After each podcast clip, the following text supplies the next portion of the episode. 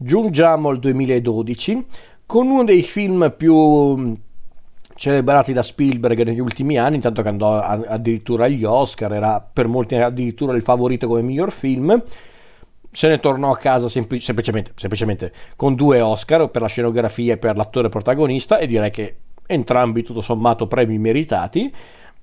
Un film che onestamente a me ha sempre fatto un po' girare anche qua i cosiddetti, ma che tutto sommato forse tra i film degli ultimi anni di Spielberg non è uno dei più disprezzabili per diversi motivi e quindi parliamo del famigerato film del 2012 di Spielberg, basato sul romanzo di Doris eh, Kearns Goodwin, ma sceneggiato da Tony Kushner, e parliamo quindi di Lincoln.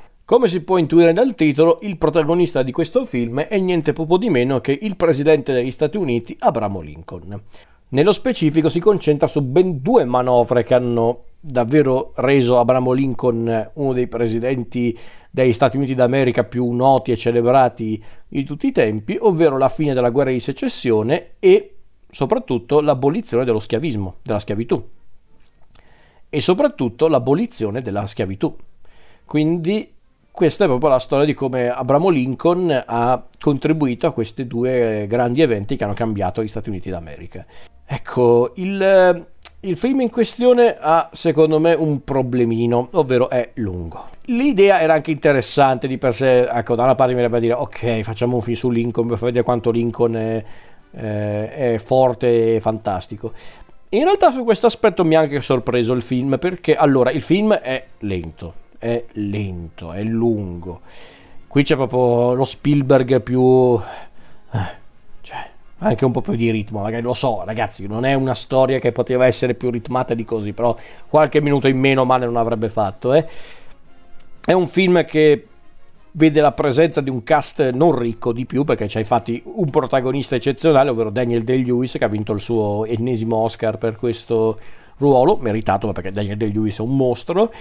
Poi ci sono anche Sally Field, il grandissimo Tommy Lee Jones, Joseph Gordon-Levitt, David Strathairn, All Holbrook, ehm, James Spader, John Hawkes, eh, Tim Blake Nelson, eh, davvero ci sono tutti in questo film, eh, non, non, potrei neanche elencarli tutti neanche in una giornata e, e come dicevo la cosa che mi ha colpito di questo film non è tanto il fatto che eh, che Spielberg vuole mostrare Lincoln come il, il, super presidente più potente di tutto il mondo. No, è che mostra davvero Lincoln come una figura di per sé sicuramente a modo suo eroica, ma anche molto controversa, perché infatti viene mostrato come un, un, eh, un uomo molto scaltro, molto furbo, ma anche spregiudicato, perché comunque vedere come lui riuscirà ad ottenere queste due vittorie è un po' inquietante perché capisci che questo qua è sì uno che voleva davvero abolire la schiavitù, porre fine alla guerra, ma comunque non è che utilizzava proprio metodi eh, onesti e esemplari per raggiungere questi scopi.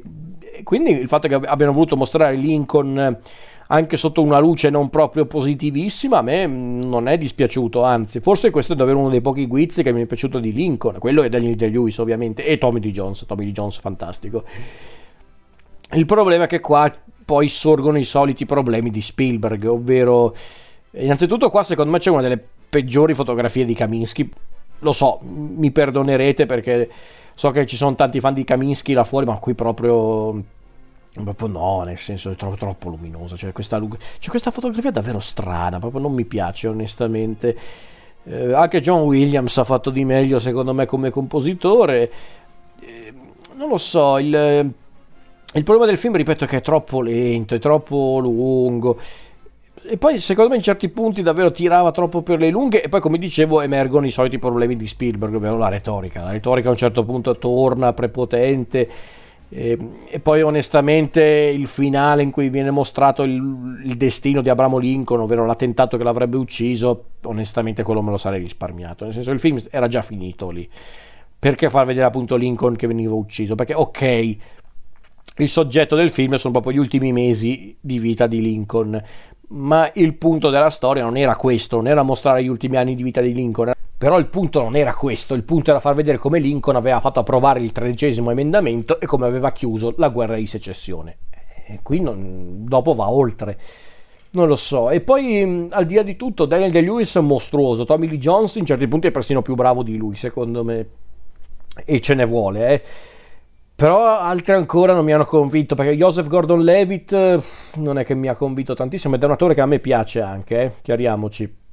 Sally Field, secondo me, io Sally Field l'adoro, è un'attrice che io adoro, ma in questo film l'ho trovata molto sopra le righe, molto anche un po' macchiettistica in certi punti. Non era un ruolo facile, eh, per carità, eh, perché comunque conoscendo la storia di Mary Todd Lincoln, effettivamente non era facile rappresentarla sullo schermo, però secondo me in certi punti davvero Sally Field è un po' macchiettistica, e qui non è colpa neanche di Sally Field, secondo me, è proprio come è scritto il personaggio.